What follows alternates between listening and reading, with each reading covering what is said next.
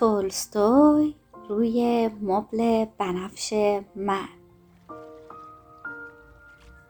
چیزی اتفاق افتاده بود که هیچ کس حواسش به آن نبود در حالی که خیلی خیلی مهمتر از همه چیزهایی بود که در معرض تماشا گذاشته شده بود. لو تولستوی کوپن جعلی. بابا دو سال و دو ماه و دو روز رو تو آسایشگاه گذرون روزی که به اونجا رفت 24 ساله بود و 26 ساله بود که از اونجا بیرون اومد اون وقتی که تو یکی از شهرهای آلمان زندگی و تحصیل می‌کرد به عنوان دانشجوی بورسیه تو دانشکده پزشکی دانشگاه لون بلژیک پذیرفته شد. بخشی از روند ثبت نام دانشجوی جدید معاینه بدنی بود. عکس قفسه سینه بابا نقاط رو روی ریش نشون داد. رطوبتی که نشونه ای از بیماری سل بود. بیماری اون از بقایای جنگ بود و احتمالا تو مدت زندگی در اردوگاه آوارگان در جنوب آلمان به اون مبتلا شده بود. پزشکای بلژیکی به بابا گفتن که ترتیبی میدن تا اون از هوای شهر لون فاصله بگیره و به هوای سالم تپه های باز اوپان بره. دانشکده پزشکی فعلا باید منتظر می بود. اوپان شهری روستایی بود بین الفزارا و جنگله نزدیک به مرز آلمان و بلژیک. آسایشگاه تو ساختمون سنگی خیلی بزرگی بود که روی تپه مشرف به تپه ها و دره های اطراف واقع شده بود. بابا دو ماه اول اقامتش توی آسایشگاه رو با یه مریض دیگه توی یه اتاق بستری بود.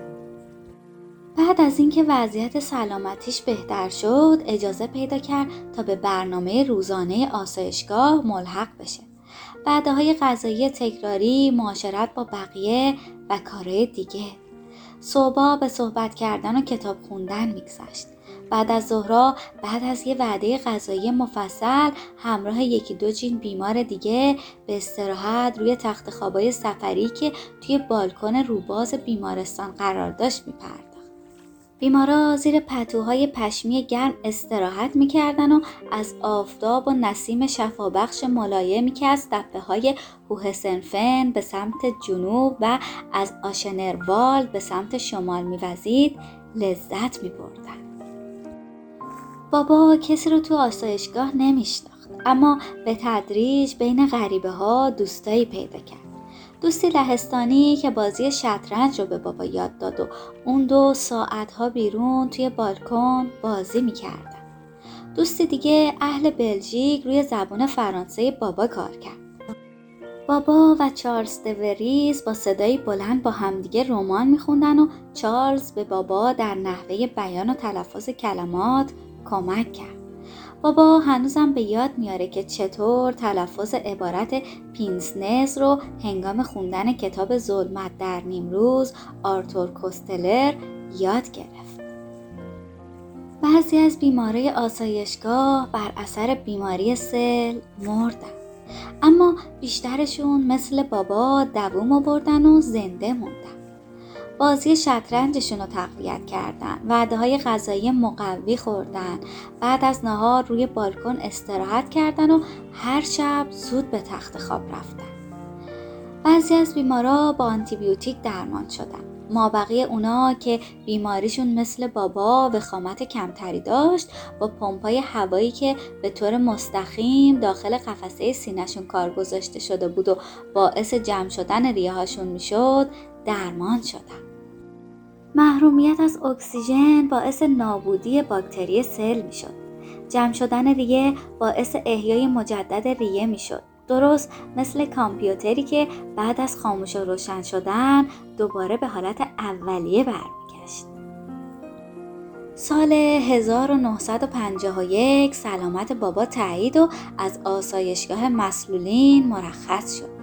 اون به لون و دانشکده پزشکی برگشت.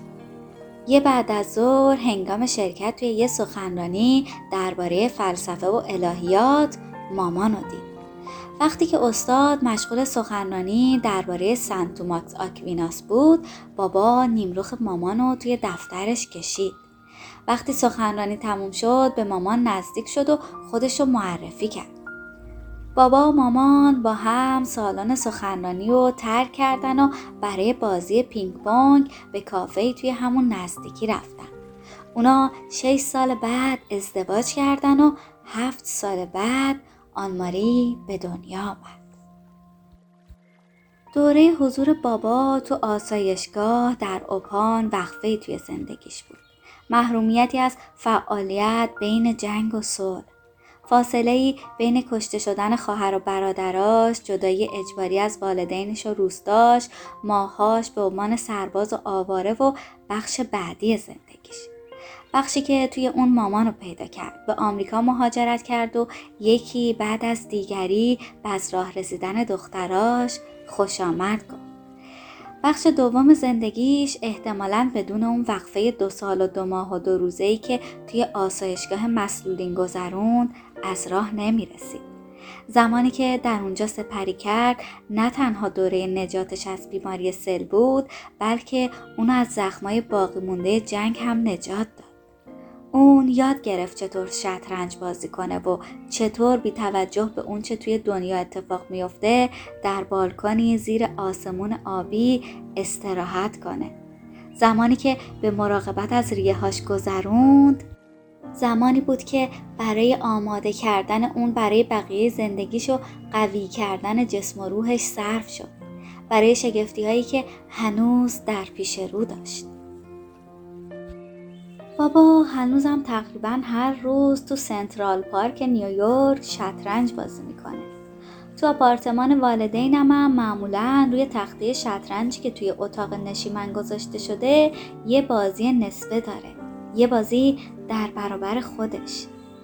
وقتی ما بزرگ می شدیم بابا بعد از شام بسات بازی شطرنج رو برام مینداخت. حرکت ها رو روی تخته چوبی اتاق مطالعه علامت می‌زد. اون تو طول روز بین جراحی ها و ویزیت های بیمارا تو اتاق پزشکان بیمارستان شطرنج بازی می‌کرد. یادم میاد صبح یه روز شنبه همراهش رفتم و همراه جمعی از پزشکان که دور بابا و پزشک دیگه ای که مشغول بازی شطرنج بود جمع شده بودن بازی اونا رو تماشا کردم. یکی از دکترها به من گفت بازی بابات خیلی خوبه. می‌دونستم. اون بازی رو از شطرنج بازای ماهر یاد گرفته بود. مثل اون بیمار لهستانی که سالها پیش تو آسایشگاه اوپان همراه بابا در انتظار بیرون رفتن از اونجا. تولستوی تو رمان کوتاهش با عنوان کوپن جلی پیچ و خمهایی رو که یه زندگی پشت سر می‌ذاره با تأثیری که یه نفر می‌تونه روی زندگی دیگران ایجاد کنه بررسی می‌کنه. این رمان کوتاه با داستان یک پدر آغاز میشه. فادور میخایلوویچ اسماکونیکوف روز بدی رو توی محل کارش میگذروند. اون از محل کارش به خونه میاد و روز بعد خودش رو بر سر خونوادش خالی می‌کنه. اول از دادن پول به پسرش میتیا که برای پس دادن قرضش به پول نیاز داشت خودداری می‌کنه و بعد سر شام بد و کم حوصله است. هر سه نفر شامشان را در سکوت تمام کردند. از پشت میز بلند شدند و بدون بر زبان آوردن کلمه ای از هم جدا شدند. کوتاهی فودور از دادن مبلغ ناچیزی به پسرش که ظاهرا عمل کوچیک و کم اهمیت تو کل زندگی اونه باعث جاری شدن عملها و عکس میشه که تاثیراتی بزرگ و گوناگون روی خیلی از شخصیت های داستان می‌ذاره. میتیا کوپن پرداختی مشابه یه چک امضا شده رو جل می‌کنه و اون رو برای گرفتن پولی که برای پس دادن به دوستش نیاز داره به یه مغازهدار میده. وقتی مغازهدار متوجه جعلی بودن کپون میشه نقشه می‌کشه تا از شهر کپون جعلی خلاص بشه و از اون برای پرداخت بار هیزم به ایوان میرونوف یه رعیت در حال گذر استفاده می‌کنه. رعیت موقع استفاده از اون کپون جلی توی می‌خونه به زندون میفته. اون با پرداخت جریمه آزاد میشه و با کشوندن مغازدار به دادگاه برای این بیعدالتی درخواست جبران خسارت می‌کنه. اما مغازهدار با موفقیت به وسیله خدمتکار رشوه میده تا شهادت بده که هیچ هیزومی از این رعیت خریداری نشده و قاضی از ایوان می‌خواد که هزینه های دادگاه رو پرداخته و راهش رو بکشه و بره. ایوان که حالا فقیر و بیچیز شده به دنیای جرم و جنایت رو میاره و اسبای استپال پلاگیوشکین رو میدوسته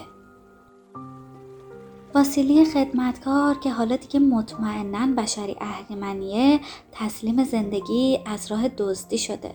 حتی بر ضد اربابش همون شخص مغازهدار. میتیا که با موفقیت کلاهبرداریش رو راستوریست می‌کنه در زندگی کممایه مادیگرایانه فرو میره.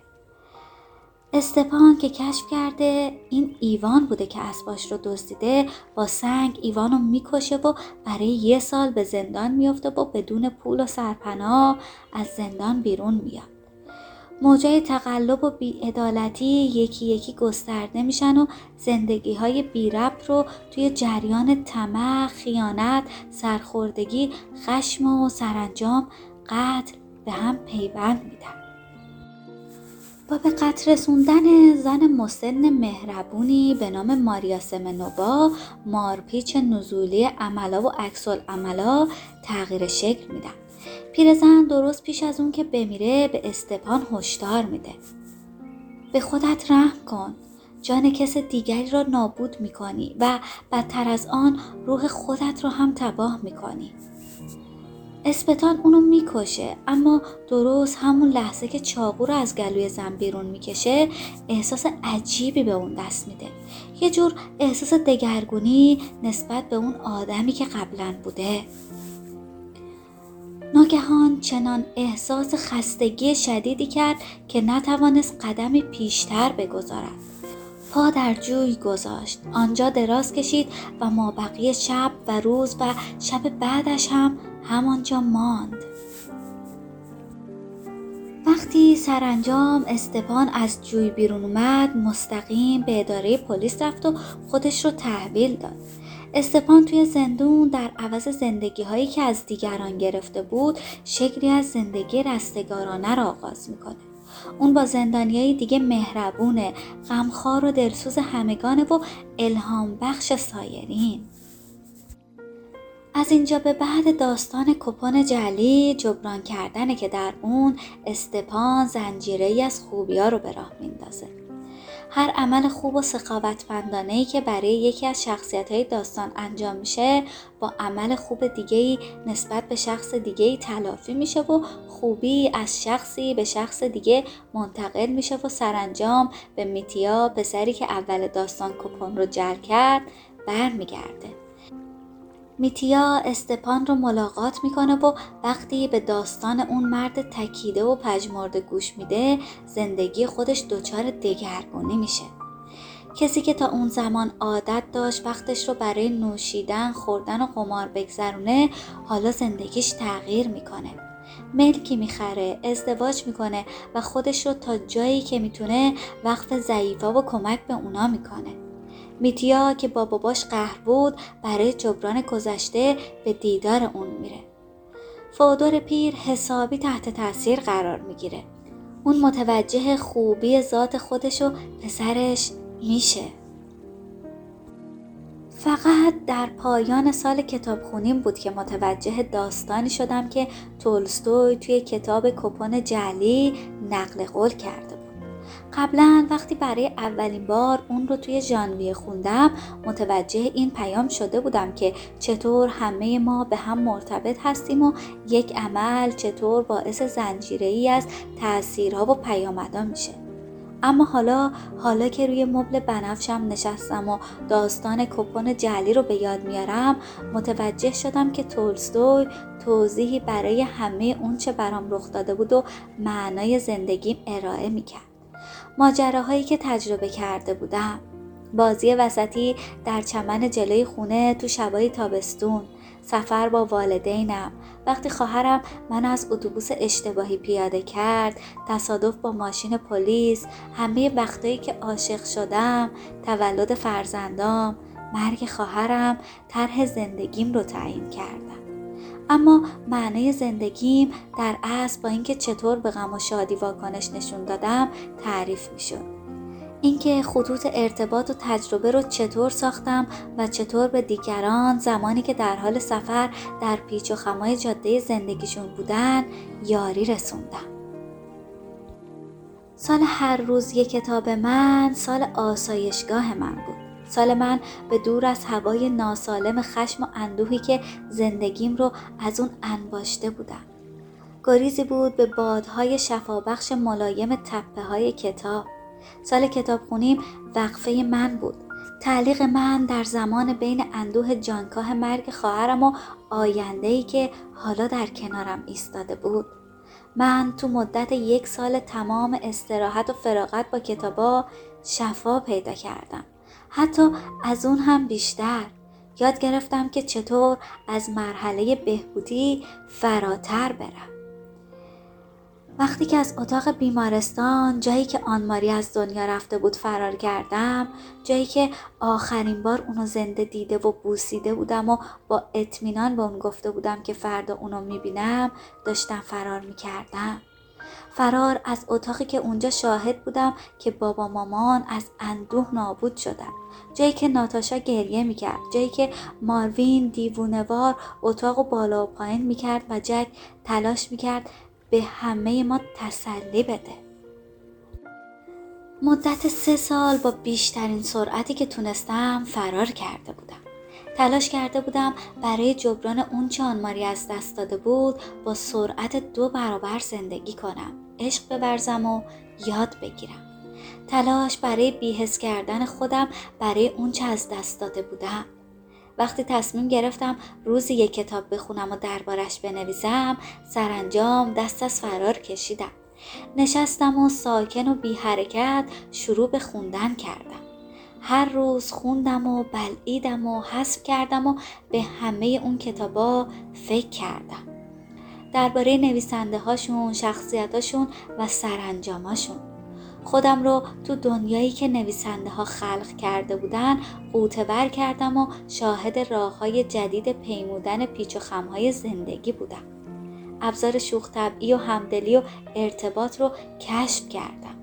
من از طریق کتاب خوندنم به اصل ادراک رسیدم.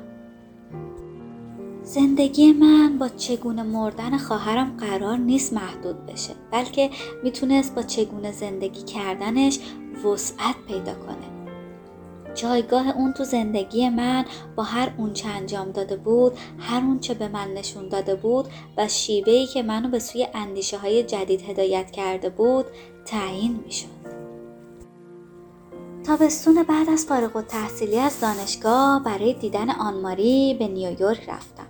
اون برای تابستون آپارتمانی توی چلسی طبقه بالای ساختمونی با نمای آجری اجاره کرده بود چلسی اون موقع ها هنوز روی بورس بود. ترکیبی از تیپای تازه به دوران رسیده رو به ترقی و طبقه پایین تر از متوسط که دهه ها توی اونجا زندگی کرده بودن. اطرافش رو ساکنین قسمت های در و داغونتر کسایی که فقط برای خواب جایی اجاره می‌کردن مستاب و مواد فروش احاطه کرده بودن. آنماری تازه با ماروین وارد رابطه شده بود و من هم عاشق مدیر مغازه بستنی فروشی مرکز خرید هاردوارد اسکوئر که اونجا کار می‌کردم شده بودم. ما تو طول تعطیلات آخر هفته با هم هیچ حرفی از مرده زندگیمون نزدیم. از کلیسایی حرف زدیم که آنماری دربارش تحقیق و مطالعه می‌کرد. کلیسای سن ایوستاچه در پاریس و اینکه تاقهاش چقدر زیبا بود. تزئیناتش تو اوج شکوفایی و نمای اون حیرت انگیز بود. درباره داستانهای کوتاه انبیتی حرف زدیم که آنماری آپارتمانش رو اجاره کرده بود و واکنش های متفاوت و متضادی که نسبت به نوشته های اون داشتیم. البته هر دومون آپارتمانش رو دوست داشتیم. آنماری پذیرفت که من هنوز برای دوست داشتن داستانهای بیتی خیلی جوونم اما یه روز از اونا خوشم میاد. در این باره حرف زدیم که با مدرک حقوقم چه کاری باید بکنم؟ علایقم رو تو رشته تاریخ دنبال کنم یا حرفه سیاسی رو شروع کنم؟ آنماری مطمئن بود که من نماینده مجلس سنای معرکه میشم.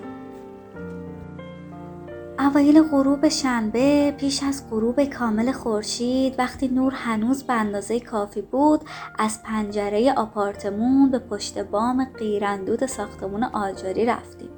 سطح سیاه پشت بوم زیر پامون پیچ و تاب داشت و گرم بود. روی لبه پشت بوم نشستیم و از بالا به شهر نیویورک نگاه کردیم. می‌تونستیم ساختمون امپایر استیت رو ببینیم که از میون پشت بومای تو در تو برجای مخزن آب بالا اومده بود. از همدیگه عکس پولاروید گرفتیم. ما توی عکس ها که هنوز اونا رو دارم با تیشرت های تنگ سفید و شلوارک های کوتاهمون جوون سالم و لاغر هستیم و لبخند می‌زنیم. پرشور و حرارت و با اعتماد به نفس به نظر می‌رسیم. تا زمانی که آسمون به رنگ ارغوانی تیره در اومد روی پشت بوم موندیم. احتمالا شامم خوردیم اما یادم نیست. فقط کنار اون نشستن رو به یاد میارم و تماشا کردن چراغای نیویورک که در اطرافمون روشن می شدن و تا دیر وقت حرف زدنمون رو.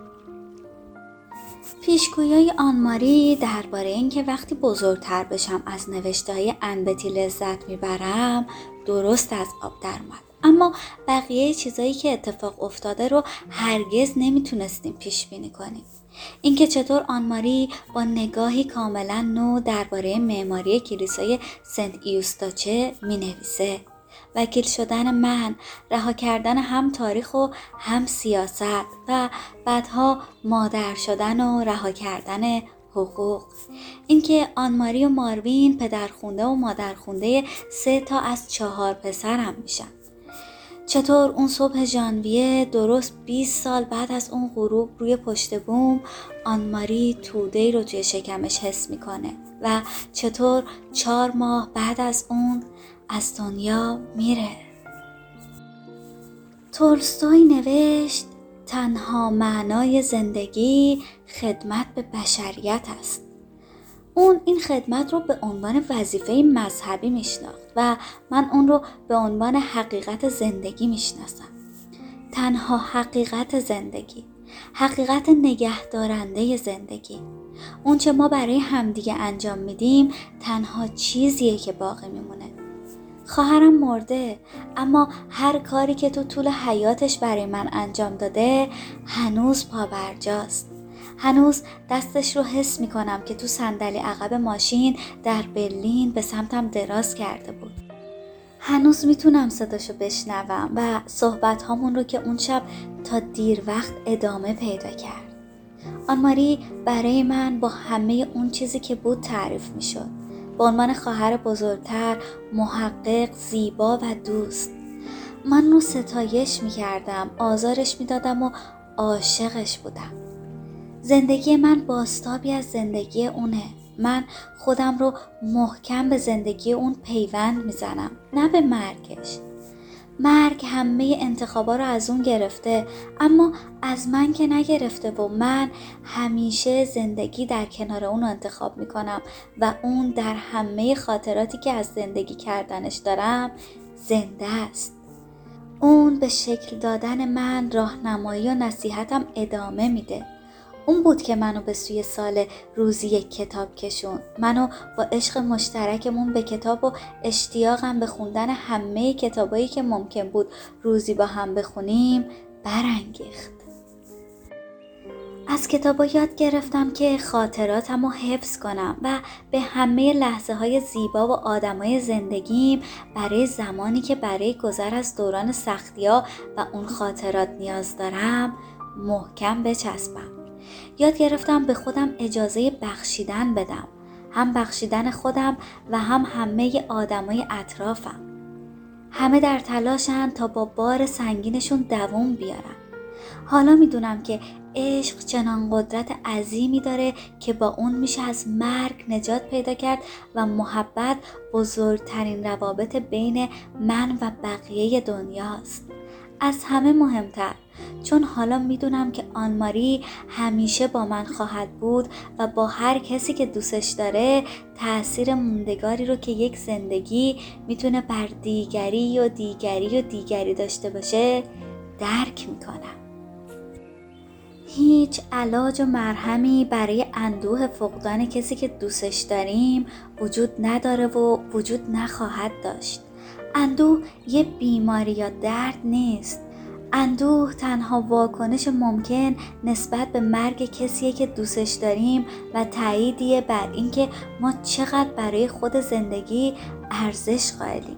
برای همه شگفتیا، هیجانا، زیبایی‌ها و خوشنودیهاش. یگان پاسخ به اندوه زندگی کردنه. زندگی کردن همراه نظر داشتن به گذشته. به خاطر آوردن اونایی که از دست دادیم و در عین حال با امید و اشتیاق به جلو گام برداشتن و اون حس امیدواری و فرصت داشتن رو از طریق محبت کردن، سخاوتمندی و همدردی انتقال دادن. من تو همه زندگیم کتاب خوندم و وقتی بیشتر از همیشه به کتاب خوندن نیاز داشتم. کتابا همه اون رو که نیاز داشتم به من بخشیدن و حتی بیشتر از اون. سال کتاب خوندنم فرصتی که به اون نیاز داشتم رو به من بخشید تا بفهمم چطور دوباره بعد از مرگ خواهرم زندگی کنم.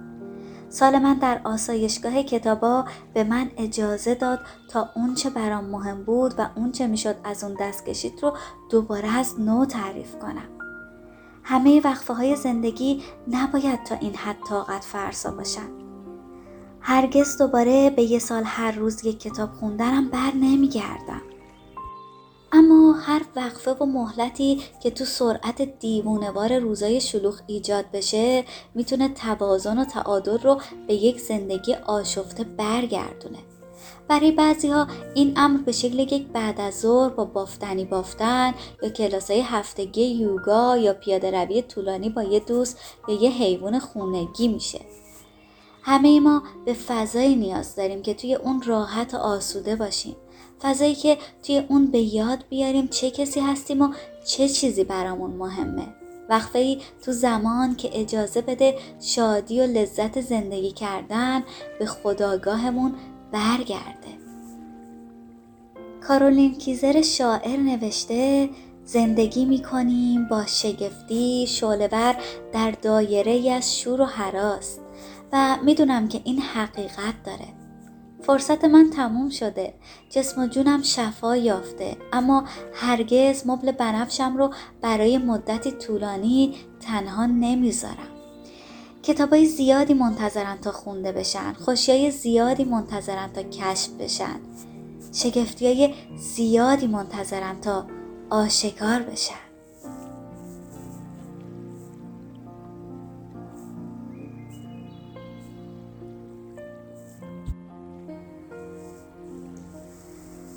خب رسیدیم به پایان کتاب تولستوی و مبل بنفش. ساعت دوازده و چلا هشت دقیقه نیمه شبه و من بابت صدای خستم از شما عذر می‌خوام. ممنونم که تا پایان این کتاب همراه من و پادکستم بودید. خوشحال میشم منو به دوستاتون معرفی کنید و نظرتون رو درباره این کتاب برام توی کامنت حتما بگید. خیلی خیلی تشکر می‌کنم از دوستایی که با کامنتاشون کلی انرژی و انگیزه بهم به دادن و دوستایی که از طریق سایت هامی باش حامی پادکست کستاب بودن. اینکه شما هم حالا که کتاب به آخرش رسیده می‌تونید از طریق لینکی که تو قسمت توضیحات این اپیزود هست حامی پادکست کستاب باشید امیدوارم که از این کتاب لذت برده باشید و براتون مفید بوده باشه. تا کتاب بعدی مواظب خوبیای خودتون باشید. کس تا بیای عزیزم.